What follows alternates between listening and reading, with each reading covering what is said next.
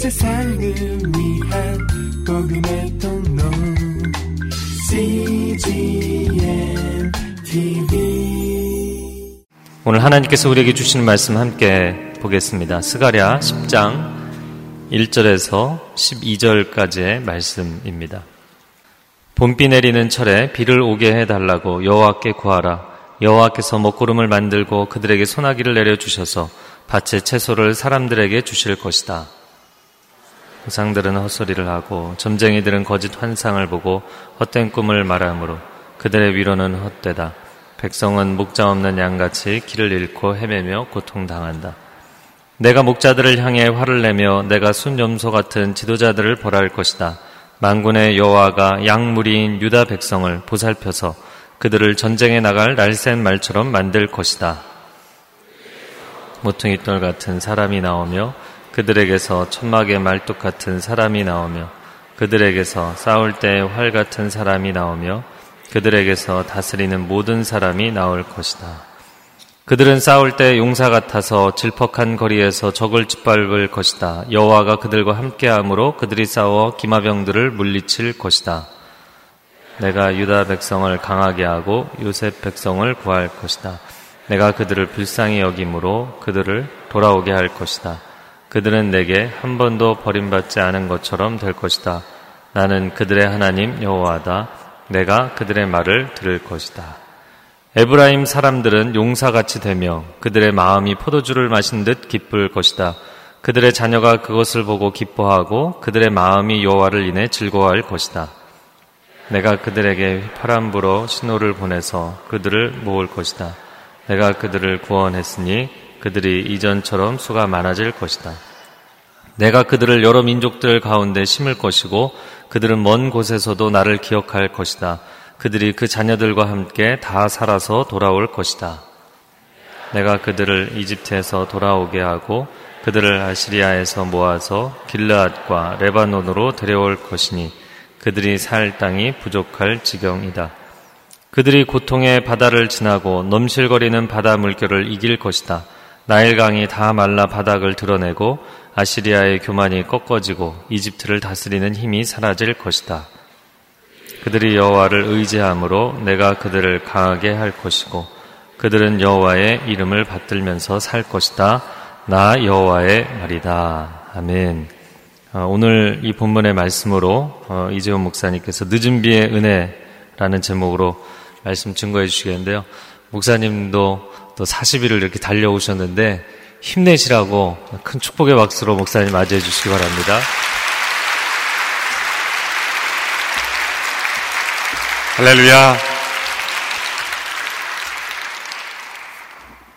39일째 아, 맞이하는 아, 귀한 날입니다. 어, 여러분들이 이렇게 매일 설교하고 또 각 어, 캠퍼스 다니느라고 힘들지 않느냐 말씀하시지만 어, 하나님의 은혜가 우리 가운데 있을 때는 어, 때로는 육신의 피곤함도 넘어서는 역사가 있을 줄로 믿습니다. 하나님의 은혜를 묵상하면서 이 말씀을 나눈다 보니까 저의 마음이 얼마나 아, 기쁘고 또 회복이 일어나고 어, 나 자신의 허물과 연약함 또한 죄보다도 우리 하나님의 은혜가 얼마나 크신지 언제나 우리의 죄악의 깊이보다 하나님의 은혜의 깊이가 더 깊고 우리의 죄악의 숫자보다 하나님의 은혜의 수가 훨씬 더 넘치고 또 우리의 죄악의 높이보다 하나님의 은혜의 높이가 훨씬 더 높다는 것을 깨달을 때 우리에게는 언제나 새로운 시작이 있고 희망이 있는 줄로 믿습니다. 아, 이 은혜에 관한 말씀을 마무리하면서 제 마음이 이 스가랴를 향하여 계속 이 말씀을 향하는 것은 스가랴서에는 스가랴서를 구약의 복음이다 이렇게 말하기도 하는데 스가랴 시대에 그 이스라엘 민족에 있었던 절망 또 과거의 상처와 하나님의 심판의 그 그늘에서 벗어나지 못하는 그들의 연약함을 하나님의 은혜로 그들을 일으켜 주시고 또 회복시켜 주시고 미래를 향하여 나아가도록 해 주시는 말씀으로 가득 차 있기 때문에 우리의 마음속에 이 은혜에 관한 기대로 어, 가득 차 있는 것을 볼 수가 있기 때문입니다. 이 스가랴 시대에 하나님이 주시는 예언의 말씀, 이 예언의 환상들을 통해서 우리에게 주시는 귀한 은혜에 관한 원리들은 첫째로 우리의 죄보다 하나님의 은혜는 언제나 크다는 것입니다. 이 죄의 역사, 그리고 이 하나님의 심판의 역사 가운데 하나님의 은혜는 언제나 하나님의 심판보다 더 크고 위대하시다. 이 땅을 죄악 가운데 있는 역사를 심판하시고 벌하시는 하나님이시지만 그러나 우리의 죄보다도 더 크신 하나님께서는 언제나 용서하시고 돌아오게 하시고 회복시키시고 다시 일어나게 하시는 하나님의 은혜의 하나님, 그 하나님을 우리가 볼 수 있다는 것입니다. 기억하십시오. 우리의 죄보다, 우리의 허물보다 하나님의 은혜는 언제나 크십니다. 한번 따라서 고백해 보실까요? 나의 죄보다 하나님의 은혜는 더 크시다. 나의 허물보다 하나님의 긍휼은 더 크시다. 마음대로 살아도 된다는 뜻이 아니라 내가 최선을 다했지만 그럼에도 불구하고 내 안에 있는 죄와 허물 그것보다 하나님의 은혜는 더 크시다. 라는 위대한 사실을 우리에게 가르쳐 주고 있습니다. 또 한 가지 두 번째 원리는 하나님의 은혜의 역사는 언제나 우리를 회복시키신다는 거죠. 이스라엘 민족들이 바벨론의 심판을 받아 바벨론 심판으로 그들이 뿔뿔이 흩어지고 포로로 잡혀가고 또한 어떤 사람들은 죽임을 당하고 이래 엄청난 하나님의 심판을 통해서 그들은 좌절과 절망 가운데 처할 수밖에 없었습니다. 그러나 이 포로의 하나님이 돌아오게 하셨다는 것은 무엇을 의미합니까? 하나님의 역사는 언제나 심판으로 끝나지 않고 회복시키시고 돌아오게 하시고 다시 일으켜 주신다는 것이죠. 세 번째 이 중요한 원리는 하나님은 우리에게 일시적인 회복만을 약속하신 분이 아니라 영원한 회복. 일시적인 상황에서의 구원이 아니라 영원한 죄와 멸망 가운데서 우리를 구원하시는 하나님이시다. 그것은 새 언약의 은혜입니다. 새 언약의 은혜입니다. 이 구약의 새 언약의 축복이 가득 담겨 있는 예언서들은 다 멸망당했을 때나 혹은 멸망 이후에 포로기 이후의 선지자들 학계 말라기 스가랴 학계 이 스가랴 말라기 선지자들을 통해서 장차 오실 새 언약의 중보자 되신 예수 그리스도를 통해서 우리 이 땅에서의 일시적인 회복과 일시적인 구원과 어떤 정치적인 경제적인 그런 회복만이 아니라 그것도 약속되어 있지만 그것을 넘어선 영원한 회복, 영원한 구원, 영원한 하나님의 치유가 우리에게 약속되어 있다. 그것을 우리가 읽을 수 있기 때문에 이 스가랴서를 통해서 주시는 이 회복의 환상들, 이 은혜의 환상들이 우리에게 주어진 것입니다. 믿음으로 의롭게 된 자, 의의 옷을 입혀주시는 은혜를 받은 사람은 언제나 은혜 가운데 자라갑니다. 믿음으로 의롭게 된 사람들은 은혜로 살아갑니다. 은혜로 살아간다는 것은 은혜 속에 자라간다는 거죠. 성장한다는 겁니다. 더욱더 거룩하게 된다는 거죠. 우리 구원에는 세 단계가 있습니다. 물론 하나의 구원이지만 시간적으로 보아서 세 단계로 나누죠. 과거를 되돌아볼 때 우리는 과거의 모든 죄와 허물이 믿음으로 의롭게 되었다는 것을 깨닫게 됩니다. 어제 말씀처럼 대제사장 여수아가 여호와의 사자 앞에 섰을 때 더러운 옷을 입었지만 그 더러운 옷을 스스로 벗을 수 없는 인간들 간단아기가 태어나서 그 옷에 허물이 있고 그 옷에 더러움이 있지만 아기들은 스스로 옷을 벗을 수 없어요. 부모가 벗겨줘야 돼요. 그리고 새 옷을 입혀줘야 돼요. 스스로 우리의 더러운 옷을 벗을 수 없고 새로운 옷을 입을 수 없는 우리들을 하나님의 아버지께서 벗겨주시고 입혀주신 것. 이것이 구원입니다. 그렇게 새로운 이슬, 옷을, 새로운 의의 옷을, 흰 옷을, 예수 그리스도의 어린 양의 보혈의 피로 깨끗함을 입은 그 흰 옷을 입은 하나님 백성들은 그 은혜 가운데 매일매일 살아가며 자라가야 하는 것입니다. 그것을 가리켜 성화라고 하죠. sanctification. 날마다 거룩해지는 것. 그것은 날마다 거룩해지는 것은 나의 노력과 나의 어떠한 의로 되어진다고 생각할 때가 참 많습니다. 우리가 믿음으로 의롭게 되었으니 우리는 믿음으로 거룩하게 되는 것입니다. 그리고 은혜로 거룩하게 되는 것입니다. 이제 내가 은혜로 구원을 얻었으니 이제는 내가 내 능력과 내 노력으로 거룩해져야 된다고 생각할 때 우리는 종교적인 율법주의에 빠지고 또 다른 종교로 빠져버리는 거죠. 우리는 은혜로 구원을 받았으니 은혜로 매일매일 거룩함을 입어 성장해야 하는 것입니다. 그리고 내일 마지막에 나눌 말씀은 우리에게 장차 주어질 구원의 은혜, 우리에게 남겨진 은혜, 우리가 내다봐야 될 은혜, 장차 우리에게 영원히 약속된 은혜, 그것은 그리스도와 같이 영광스럽게 될 은혜. 그것을 영화라고 말합니다. glorification. 영광스럽게 되는 것. 그것 또한 우리의 노력으로 되는 것이 아니라 우리에게 약속된 은혜이고 우리에게 이미 주어진 은혜이고 우리가 영원토록 누릴 은혜, 그것은 바로 영광의 은혜, 영화롭게 되는 은혜인 것입니다. 오늘은 그 중간에 있는 성화의 은혜, 우리가 매일매일 은혜 가운데 어떻게 살아가야 할 것인가 라는 것을 보여주는 은혜입니다. 베드로후서 3장 18절에 보면 사도 베드로가 그의 편지를 다 마무리하는 가운데 이런 말씀을 주고 있습니다. 베드로후서 3장 18절의 말씀을 우리 같이 한번 읽어보겠습니다. 시작. 도리어 우리 주시며 구주신 예수 그리스도의 은혜와 그를 아는 지식 안에서 성장해 가십시오. 영광이 이제와 영원토록 그분께 있기를 빕니다. 아멘. 구주이신 예수 그리스도의 은혜와 그를 아는 지식 안에서 성장해 가십시오. 개혁개정에서는 예수 그리스도와 그를 아는 지식에서 자라가라.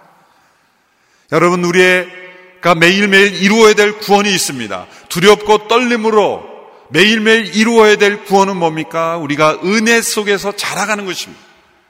은혜 속에서 성장하는 것입니다.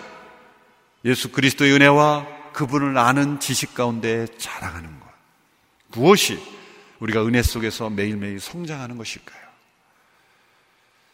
참된 은혜 속에서 성장한 자라가는 그러한 성도들에게 주시는 말씀. 그것을 저는 오늘 1절 말씀에 근거해서 늦은 비의 은혜다라고 그렇게 비유해서 설교의 제목을 잡은 것입니다. 늦은 비의 은혜다. 이 늦은 비란 뭘까? 오늘 1절 말씀에 보면 봄비라는 단어가 나오는데 먼저 말씀을 함께 읽어볼까요? 스가랴 10장 1절의 말씀 같이 읽습니다. 시작. 봄비 내리는 철에 비를 오게 해달라고 여호와께 구하라.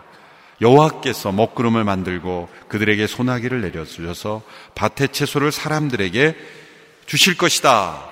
봄비 내리는 철에 하나님께 비를 구하라. 이 봄비라는 단어가 나옵니다. 그 가나안 땅에는 지금도 여전히 그렇지만 두 번의 우기가 있습니다. 10월과 11월 이 가을에 내리는 비가 있고요. 또 그 다음 해 3월, 4월에 내리는 그러한 봄비가 있습니다. 그런데 이 10월, 11월에 내리는 가을비를 가리켜 이른비다. 그렇게 말합니다. 이른비다. 우리랑 정반대입니다. 우리는 생각할 때 봄에 내리는 비를 이른비라고 생각하고 또 가을에 내리는 비를 늦은 비라 이렇게 생각하기 쉬운데 그 가나안 땅은 정반대라고 생각하시면 됩니다. 이게 성경에 가을비다 그러면 이른비고 봄비다 그러면 늦은비입니다. 그러니까 가을에 내리는 비, 곧 이른비는 씨를 움트게 하는 씨가 바라게 하고 씨를 움트게 하는 시기에 내리는 비기 때문에 그때 비가 내리지 않으면 씨가 움트지 않아요. 또 봄에 내리는 이 늦은 비는 추수 직전에 이제 오순절이 다가오고 있죠. 오순절에 이 추수의 열매를 거두기 위해서는 이 늦은 비가 내려야 되는 것입니다. 이 늦은 비가 내리지 않으면 추수가 일어나지 않습니다. 둘 중에 어느 한 비도 내리지 않으면 추수가 일어나지 않고 열매를 맺을 수가 없는 것입니다. 놀랍게도 그 가나안 땅에는 아주 일정하게 그 우기가 찾아옵니다. 그 땅은 메마른 광야가 많은 지역이죠. 그런데도 그 땅에서 생존할 수 있는 것은 1년에 두 번 있는 이 일정한 우기가 있기 때문에 그 빗물을 받아서 저장하고 정화해서 그것을 사용하고 그 우기로 인해서 그 광야가 목초가 되고 많은 생물들이 살 수 있는 그러한 땅이 되는 것이죠. 하나님께서 가나안 땅을 적과 꿀이 흐르는 땅이다. 그렇게 예, 말씀했는데 과연 적과 꿀이 흐른다는 게 뭘까라는 거죠. 그래서 하나님께서 일정한 우기를 통해서 내려주시고 그 땅을 축복해 주시기 때문에 가능한 것이죠. 그러므로 이 봄비, 늦은 비는 이스라엘 백성들에게 있어서는 너무나 당연한 비입니다. 기계적인 것처럼 너무나 일정하게 내리는 비이기 때문에 사람들이 때로는 구하지 않고도 당연히 얻는 것으로 그렇게 생각하기가 쉬웠던 거죠. 그러므로 이 말씀을 우리가 아닌 그 당시에 백성들이 읽을 때는 이해가 되지 않는 겁니다. 봄비 때 여호와께 비를 구하라. 하나님이 소나기를 만들어서 너희에게 풍성한 채소를 맺게 하실 것이다. 이 말씀은 무슨 뜻입니까? 이미 약속된 그리고 너무나 하나님께서 당연하게 주어주셨던 그런 은혜라 할지라도 매일매일 그 은혜를 구하며 사는 백성이 되라는 거죠. 은혜 속에서 자라가는 하나님의 백성들은 하나님이 이미 약속하신 은혜, 너무나 당연하게 주시는 은혜도 하나님 앞에 나와 구하고 구함으로 그 은혜를 누리며 살아가는 하나님의 백성들이라는 거죠. 그러므로 봄비 때 여호와께 비를 구하라. 그러면 너희에게 소나기를 허락해 주셔서 풍성한 열매를 맺게 해 주실 것이다. 여러분 우리가 믿음으로 의롭게 된 은혜를 받았을 때 이제는 나는 구원받았으니 이제 끝이야. 나는 천국 가는 비행기 티켓 얻었으니 나는 이제 뭐 더 이상 바랄 게 없고 만족해라고 하는데 사실 그 진정한 영적인 만족이 아니라 나는 이제 구원은 따는 당상이고 나는 뭐 완전히 이제 구원받았으니 그것이 더 깊은 하나님의 은혜 가운데로 들어가고 성화의 은혜로 들어가고 영광스러운 은혜를 바라는 날마다 그 은혜 안에 머물기를 구하고 그 은혜를 체험하기를 원하고 약속된 은혜가 나의 삶 속을 통해 흘러나기를 원하는 그런 겸손과 간절함과 더 깊은 은혜를 구하는데 나가지 않고 나는 구원 받았어 라는 칭의의 은혜로 만족할 때 우리에게는 하나님의 은혜를 날마다 누리지 못하는 성화의 은혜, 거룩하게 되는 은혜, 예비된 은혜를 체험하지 못하는 어리석음 가운데 빠질 수가 있다는 거예요. 이스라엘 백성들이 그랬습니다. 그들 하나님의 백성으로 선택을 받았고 구원을 받았죠. 그러나 그 백성들이 하나님이 허락하신 가나안 땅, 축복의 땅 가운데 그들은 이른비와 봄비와 가을비, 이른비와 늦은비를 일정하게 주시는 하나님의 은혜 가운데 또 신명기에서 하나님의 경고하신 대로 너희가 거두지 아니하는 그러한 열매를 먹고 너희가 심지 아니한 열매를 거두게 되는 그 은혜와 축복 가운데 너희들은 교만하게 될까 두려워하라. 그렇게 경고하셨던 그 말씀을 잊어버리고 그들은 지극히 당연한 것 같은 하나님의 은혜 속에 멸망했다는 거죠. 그러므로 우리가 믿음으로 의롭게 함을 받는 은혜를 받았으니 이제는 나는 아무렇게나 살아도 되고 그 은혜가 나에게 이미 주어졌으니 나는 이제 끝이야 라는 그런 교만 속에 살아가지 않고 날마다 봄비를 구하라는 이 말씀처럼 늦은 비의 은혜를 날마다 간구하며 살아갈 때 그 은혜가 날마다 우리 싸움 삶 가운데 충만하게 넘친다는 거죠. 너무나 단순한 말씀이지만 우리의 삶 속에 약속된 은혜, 이미 주어진 은혜를 구함으로 얻지 않고 구한다는 게 뭡니까? 은혜를 구한다는 것. 여러분, 은혜를 맛본 사람은 내가 얼마나 은혜가 필요한 사람이라는 것을 깨닫기 때문에 날마다 은혜를 구하는 거예요. 부족해서 구한다는 게 아니라 하나님의 은혜가 나를 떠나면 나는 얼마나 처참한 인생이 된다는 것을 깨닫는 사람이 되기 때문에 날마다 주의 은혜가 나의 삶 속에 머물기를 간절히 기도한다는 거예요. 믿음으로 의롭다함을 받은 은혜를 받았으니 내가 믿음으로 하나님의 은혜를 내가 죄로부터 구원을 받았다는 것을 깨달았다는 사람은 내가 얼마나 위험하고 얼마나 쉽게 죄에 빠지고 얼마나 하나님의 은혜가 없으면 심판받아 마땅한 사람인 걸 깨닫기 때문에 날마다 하나님의 은혜를 구하고 또 구하는 거예요. 그게 늦은 비의 은혜를 구하는 사람이에요. 왜 우리가 거룩하게 변화되지 않습니까? 왜 은혜 가운데 성장하지 않습니까? 은혜를 필요로 하지 않는 사람처럼 살아가고 있기 때문이에요. 예수님을 믿고 이제 초기에 어떤 구원의 감격, 내가 의롭게 되었다는 감격, 복음을 깨닫고 이제 은혜가 무엇인지를 깨달았으면 더 큰 은혜, 이 예비된 은혜 가운데 더 거룩하게 되는 은혜를 구하고 나가야 하는데 대부분 어느 순간에 성장이 멈춰버려요. 은혜 가운데 자라가는 것을 멈춰버려요. 왜 그럴까요? 어느 한순간부터 교회 생활에 익숙해지고 예배에 익숙해지고 말씀을 보는데 익숙해지고 그러는 순간 우리 순간은 더 이상 나는 은혜가 필요하지 않은 사람이 되버리는 거예요. 예배에 간절함이 없어집니다. 말씀에 대한 사모함이 없어집니다. 기도의 무릎이 없어집니다.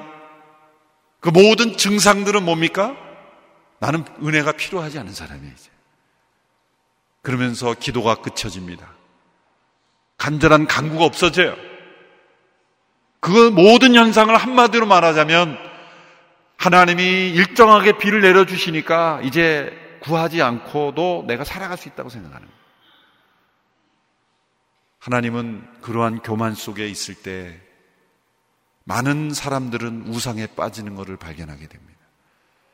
이스라엘은 왜 지금 봄비가 그쳤습니까? 하나님이 너무나 당연하게 내려주시던 은혜가 그쳤다는 것은 우리가 우상에 빠져 있다는 거예요.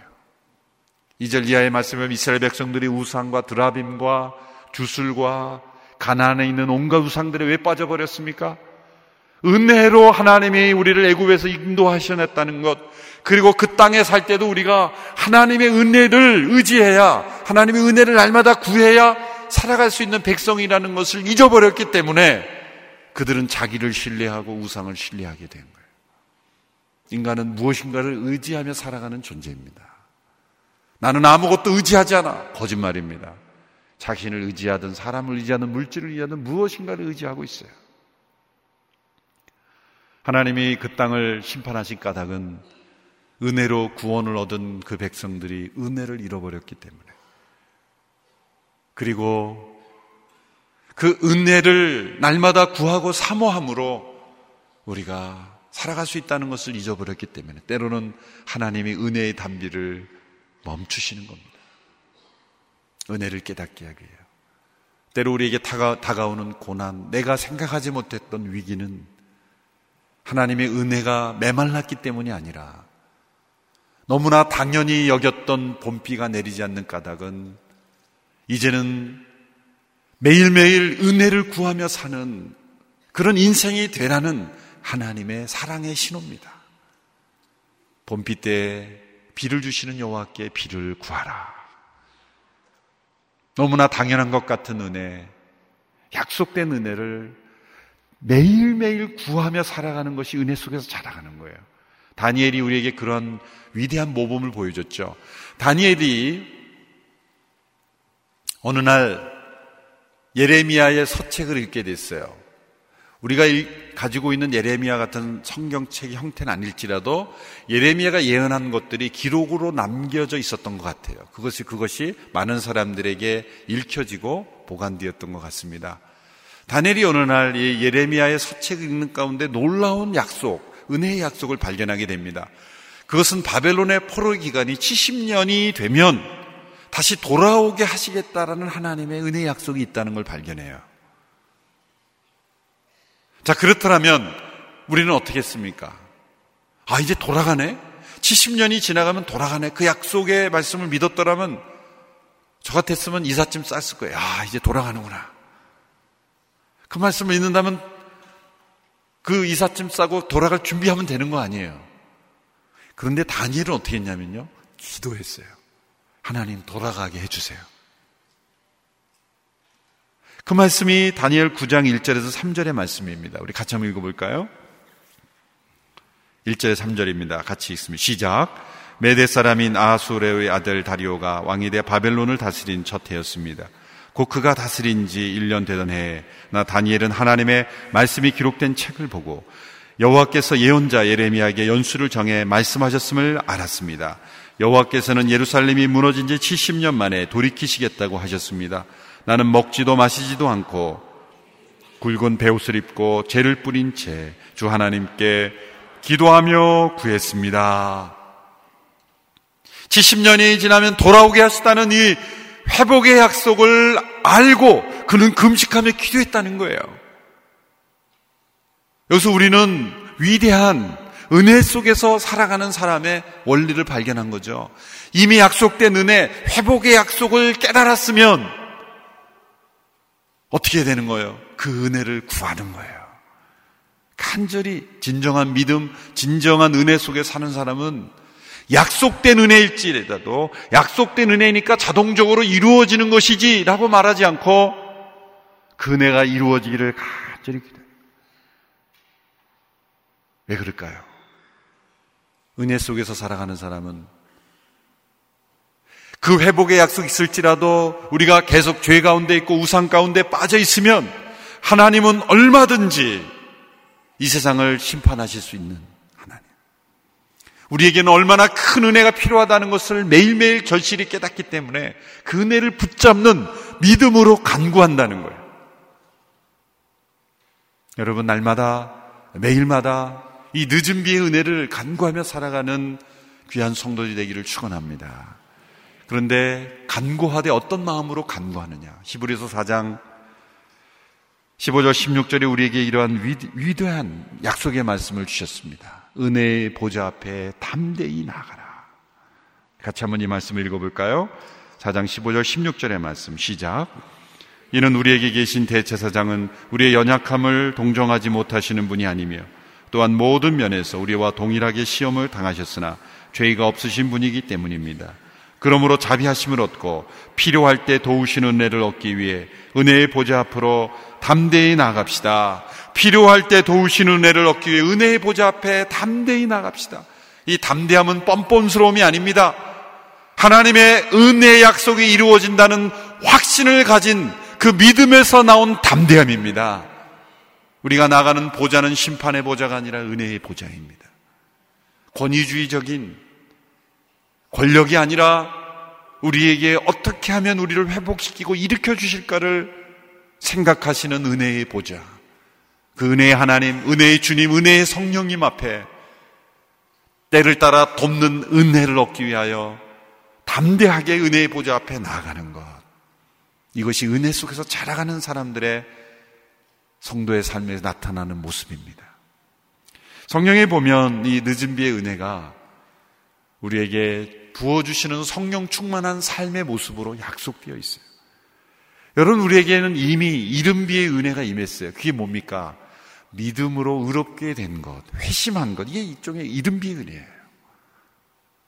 그런데 우리에게는 또 하나의 은혜가 필요하다면 그것은 이 늦은 비의 은혜, 성령의 충만한 역사가 우리의 삶 속에 이루어지는 은혜가 필요하다는 거예요. 오순절 성령님이 역사하신 것, 그것은 제자들이 간절히 구했기 때문에 임한 게 아닙니다. 뗐었기 때문에 하나님이 주신 게 아닙니다. 그것은 이미 구약에서 오순절 절기를 통해서 영적 추수의 시대가 시작이 되고 성령이 강림하신다는 약속이 주어졌기 때문에 그것은 은혜로 주어진 임재예요. 그렇죠? 오순절 성령 강림의 사건이 임했어요. 예수님 말씀하신 대 너희는 예루살렘을 떠나지 말고 약속하신 성령을 기다리라. 그들이 한 건 기다린 것 뿐이에요. 그런데 오순절 성령이 충만하게 그 땅 가운데 임하심으로 새로운 은혜의 시대가 시작이 된 거예요. 영적 추수의 시대가 시작이 됐어요. 그게 이른비의 은혜가 임한 겁니다. 그런데 그 오순절 임하신 성령의 강림의 역사가 우리의 성도들의 삶 속에 매일매일 임하는 것은 늦은 비의 은혜입니다. 그건 우리에게 약속된 거예요. 오순절 제자들에게만 성령의 충만한 강림이 역사하시는 것이 아니라 우리 모두에게도 그들이 경험했던 성령의 충만한 역사, 그것은 우리에게 약속된 은혜입니다. 그 늦은 비의 은혜가 우리에게 약속된 거예요. 봄비가 약속된 겁니다. 그건 우리가 구함을 얻을 수 있는 은혜예요. 매일매일 거룩함을 입을 갈때 필요한 늦은 비의 은혜라는 거죠. 그 늦은 비의 은혜를 구하라는 거예요. 자동적으로 언젠가 주어지겠지. 그 말은 내가 은혜를 필요하지 않는다는 거예요. 여러분, 성령 충만은 선택이 아닙니다. 어떤 분들은 성령 충만하면 이상하게 되는 줄 알고 그저 나는 평범하게 교회 다니면 족하지 성령 충만까지는 필요 없어요. 따라해 보시죠. 성령 충만은 선택이 아닙니다. 필수입니다. 약속된 은혜입니다. 내가 누려야 될 은혜입니다. 예. 오순절 임하신 성령 강림을 저는 이른비라 생각합니다. 우리에게 약속된 은혜, 모든 사람에게 성령의 충만을 주시는 이 새 언약의 은혜의 핵심은 성령의 충만함이에요. 우리의 마음으로 율법을 행하게 되고 하나님께 기꺼이 자발적으로 순종하게 되고 노아를 알라 알아야 된다 알아야 한다라고 말하지 않고 이미 알게 되는 역사 되어지는 역사 사랑해야 한다가 사랑하게 되어지는 역사 성령의 충만한 역사가 흘러넘치는 늦은 비의 은혜가 우리에게 약속되어 있습니다. 다니엘이 그 서책에 회복될 것을 알았지만 알았기 때문에 구한 것처럼 우리에게 성령의 충만한 역사가 약속되어 있기 때문에 그 약속을 붙잡고 구하는 그 은혜 속에 자라가는 역사가 우리에게 있어야 된다는 거예요. 늦은 비의 은혜. 이스라엘 백성들 가운데 늦은 비의 은혜가 그쳤던 이유. 우리에게 성령의 충만한 역사가 나타나지 않는 그 약속된 은혜가 주어지지 않는 이유는 우상에 빠져있기 때문이에요. 2절, 3절에 보면 우상들 헛소리라고 점쟁들은 거짓 환상을 보고 헛된 꿈을 말하므로 그들의 위로는 헛되다. 더 안타까운 것은 목자들이, 지도자들부터 그랬다는 거예요. 그래서 그 땅 가운데 늦은 비 은혜가 그쳐져 있다. 그런데 놀라운 것은 우리에게 늦은 비를 가져다 주시는 분이 있다는 거예요. 이 스가랴서에서 잠 일시적인 이스라엘의 국가의 회복, 민족의 회복을 예언하고 있지만 그 예언 가운데는 영원한 회복, 영원한 구원, 이 늦은 비의 은혜 가운데 거하는 축복을 가져다 주시는 분을 소개하고 있습니다. 그분이 4절에 나옵니다. 바로 예수 그리스도이십니다. 4절의 말씀을 같이 읽겠습니다. 시작. 그들에게서 모퉁이 돌 같은 사람이 나오며 그들에게서 천막의 말뚝 같은 사람이 나오며 그들에게서 싸울 때의 활 같은 사람이 나오며 그들에게서 다스리는 모든 사람이 나올 것이다. 저처럼 모퉁이 돌 같은 사람 누굽니까? 에베소 2장에 보면 그분은 우리의 모퉁이 돌이 되신다. 코노스톤. 오늘날과 달리 그 당시의 건축은 이 모퉁이 돌의 크기와 재질이 모든 건물을 결정하는 거예요. 예수 그리스도는 이 땅의 교회의 모퉁이 돌이십니다. 또한 그분은 천막의 말뚝이라 그랬어요. 천막을 칠 때 아무리 천이 좋아도 말뚝이 없으면 천막은 세워지지 않는 거예요. 우리의 삶을 지탱하게 하시고 견고하게 보여주 지탱해 주시는 보호해 주시는 이 천막의 말뚝 같은 분. 또 하나 세 번째 예수님 표현할 때 싸울 때 활 같은 사람이다. 우리에게 승리를 주시는 분이라는 거예요. 우리를 보호해 주시고 지탱해 줄 뿐 아니라 우리에게 승리를 가져다 주시는 분으로 오시는 영원한 메시아. 그분이 나올 것이다. 이스가라서의 각 장마다 보면 장차 오실 새 언약의 중보자가 되시는 우리에게 늦은 비의 은혜를 주시는 예수 그리스도를 예언하고 있다는 거예요. 자, 그분이 오심으로 이제 이 늦은 비의 은혜가 임했을 때 우리에게 주어주는 축복을 세 가지로 예언하고 있습니다. 저는 이 한 단어 한 단어가 너무나 가슴에 큰 은혜가 되고 이 늦은 비의 은혜가 우리의 삶 속에 임했을 때 어떤 역사가 일어나는지를 아름다운 언어로 환상 가운데 비유사하고 있습니다. 첫째는 6절에서 7절의 말씀이 나오고 있습니다. 무엇인지 한번 여러분 찾아보는 가운데 한번 읽어보시겠습니다. 6절에 7절 말씀 시작. 내가 유다 백성 강하게 하고 요셉 백성을 구할 것이다. 내가 그들을 불쌍히 여김으로 그들을 돌아오게 할 것이다. 그들은 내게 한 번도 버림받지 않은 것처럼 될 것이다. 나는 그들의 하나님 여호와다. 내가 그들의 말을 들을 것이다. 에브라임 사람들은 용사같이 되며 그들의 마음이 포도주를 마신 듯 기쁠 것이다. 그들의 자녀가 그것을 보고 기뻐하며 그들의 마음이 여호와를 인해 즐거워할 것이다. 여러분 늦은 비의 은혜를 경험한 사람은 어떻게 되는지 아십니까? 여기서 저는 제가 주목하고 싶은 한 단어가 있습니다. 그것은 그들은 내게 한 번도 버림받지 않은 것처럼 될 것이다. 이 단어가 얼마나 아름답습니까? 지금 이스라엘은 버림받아 본 경험이 있어요, 바벨론에서. 그런데 늦은 비의 은혜가 그들 가운데 임할 때는 한 번도 버림받지 않은 것처럼 될 것이다. 여러분, 우리 모두에게 있는 상처는 무엇입니까? 아픔은 무엇입니까? 버림받은 상처예요. 거절감의 상처입니다. 사랑받지 못하고, 인정받지 못하고, 어렸을 때 정말 은혜로 양육을 받아야 되는데, 은혜가 아닌 거짓과 미움과 상처로 때로는 가정에서, 때로는 사회 환경에서 우리 모두는 다 버림받은 상처 속에 고통스러워하고 있는 거예요. 그런데 우리가 예수 그리스도로 믿음으로 의롭게 되었을 때는 그것이 잘 실감이 나지 않아요. 왜? 대제상 여호수아가 더러운 옷을 벗고 의의 옷을 입었지만 이것은 하나님이 입혀주셨는데 실감이 나지 않는 거예요. 실감이 나죠. 그래서 이 제가 어제 말씀드린 마태복음 22장에 보면 결혼 자제 초대를 받았는데 예복을 갈아입지 않고 자기 옷을 입고 있는 사람이 있었죠. 왜 그럴까요? 실감이 나지 않기 때문에 나는 내 옷 입겠다는 거예요. 나한테 어울리지 않는다는 거예요. 그게 뭐하고 똑같냐면은 성도라 부름을 받을 때 아, 나는 성도가 saint 아니에요? saint. 영어로 saint.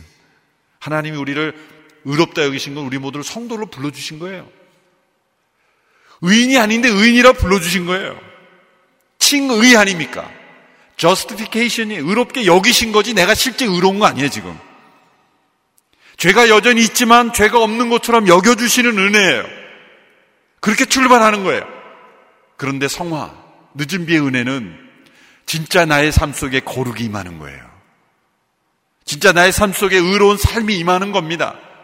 성령 안에 있을 때 성령의 충만함이 입었을 때 내 삶 속에 치유와 회복이 임하는 겁니다. 그런데 그 놀라운 역사가 한 번도 버림받지 않은 것처럼 여러분 우리가 어떤 신학자는 이렇게 말했습니다. 우리가 예수 그리스도의 구원의 은혜를 통해서 누리게 될 축복은 한 번도 인간이 타락 이전에 아담과 타락 이전의 상태로 되돌아가는 것 이상이다. 타락 이전에 아담과 하와가 하나님과 나눴던 교제보다 더 깊은 은혜. 우리가 죄로 말미암아 심판을 받고 그리고 에덴 동산 쫓겨났지만 쫓겨나기 이전의 상태보다 더욱더 하나님과 친밀한 상태가 된다는 거예요. 놀랍죠? 죄가 필요하고 심판이 필요해 필요하다는 뜻이 아니에요. 예수 그리스도 안에서 우리에게 늦은 비가 임했을 때 우리의 회복은 마치 한 번도 버림받지 않은 것처럼 우리의 모든 죄악의 상처가 깨끗이 회복이 된다는 거예요. 고아로 자라나서 한 번도 부모의 사랑을 받지 못했지만 부모의 사랑을 받지 못한 흔적이 없는 거예요. 하나님의 아버지가 되실 때 버림받은 상처가 전혀 없는 거예요.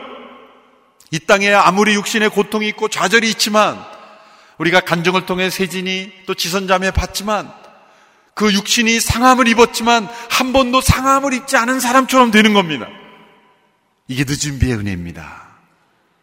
여러분 우리의 마음속에 있는 모든 거절감과 상처, 버림받은 아픔이 있다면 이 늦은 비의 은혜를 구하시기 바랍니다. 이건 약속된 은혜예요. 우리의 심령이 한 번도 버림받지 않은 것처럼 알프레드 디 수자라는 분의 그 시를 보니까 그런 문구가 있더라고요. 사랑하라 한 번도 상처받지 않은 것처럼. 어떻게 상처받지 않은 것처럼 사랑합니까? 그러나 늦은 비의 은혜가 구할 때 우리는 상처받지 않은 사랑을 할 수 있다는 거예요.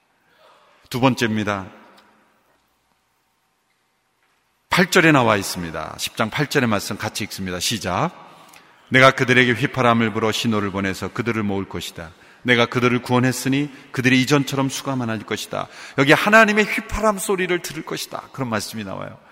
여러분, 목자는 일일이 따라다니면서 양을 부르지 않습니다. 휘파람 소리를 부르면 양들이 모이는 거예요. 여러분, 휘파람 소리 얼마나 즐거운 소리입니까? 고통스럽게 하는 소리가 아니라 우리를 즐거움 가운데로 인도하는 소리예요. 늦은 비의 은혜가 임해서 은혜 가운데 자랑하는 사람은 날마다 하나님의 휘파람 소리를 듣는 거예요. 내가 너를 기뻐한다. 내가 너를 사랑한다. 하나님의 휘파람 소리를 듣고 움직이는 인생이 되는 거예요. 그 마음 속에 포도주를 마시는 처럼 기쁘고 즐겁고 하나님을 즐거워하고 하나님의 휘파람 소리를 들으며 살아가는 인생. 하나님의 진노와 하나님의 심판의 음성이 아니라 하나님의 기쁨과 내가 너를 인하여 기뻐하며 즐거워한다고 하시는 하나님의 휘파람 소리를 날마다 듣고 살아가는 인생. 그것이 늦은 비 은혜 가운데 살아가는 인생이에요. 세 번째입니다. 그것은 하나님을 의지함으로 고통의 파도를 이기는 승리의 삶을 사는 거예요. 11절, 12절의 말씀 같이 읽습니다. 11절, 12절 시작. 그들이 고통의 바다를 지나고 넘실거리는 바다 물결을 이길 것이다. 나일강이 다 말라 바닥을 드러내고 아시리아의 교만이 꺾어지고 이집트를 다스리는 힘이 사라질 것이다. 그들이 여호와를 의지함으로 내가 그들을 강하게 할 것이고 그들은 여호와의 이름을 받들면서 살 것이다. 나 여호와의 말이니라. 늦은 비의 은혜 가운데 임할 때 그리고 은혜 속에서 자랑하는 사람들은 고통의 파도가 쳐올지라도 고통의 파도를 이긴다는 거예요. 얼마나 놀라운 승리의 약속입니까? 아무리 큰 고통의 파도가 닥쳐올지라도 교만한 자들은 아시리아의 교만을 겪고 그리고 이집트의 힘이 꺾어지는 그런 고통의 파도. 여러분, 고통의 파도가 왜 오시는지 아십니까? 우리의 교만을 꺾는 거예요. 그러므로 겸손한 자는 고통의 파도가 닥쳐올지라도 절대 넘어지지 않습니다. 넘어지는 사람은 뻣뻣하게 서 있기 때문에 넘어지는 거예요. 엎드려 있는 사람은 넘어질 이유가 없어요. 내가 넘어진다는 것은 뻣뻣하게 서 있었다는 거예요. 하나님의 은혜를 구하며 엎드려 기어가는 사람은 넘어질 이유가 없는 거예요. 여러분 날마다 늦은 비에 은혜를 구하며 엎드려 기어가는 인생이 되기를 바랍니다. 넘어질 이유가 없는 거예요. 고통의 파도가 올 때 넘어지지 않는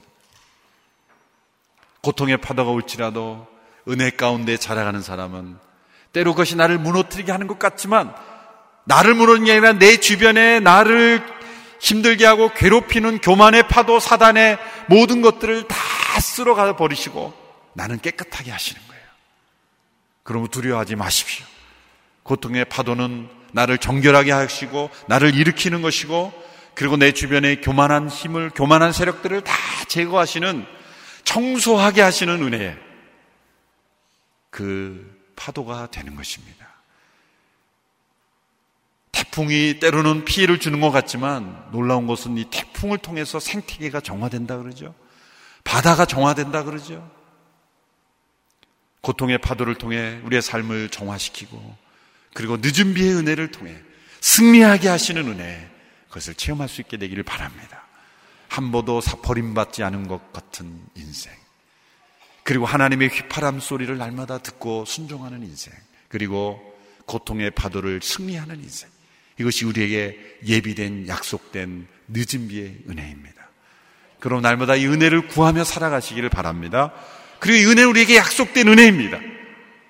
봄비, 늦은 비의 은혜를 구함으로 우리에게 풍성한 삶을 약속하신 그 약속의 삶을 누리며 살아가는 모든 성도들 되기를 주님의 이름으로 축원합니다. 온 세상을 위한 복음의 통로 CGM TV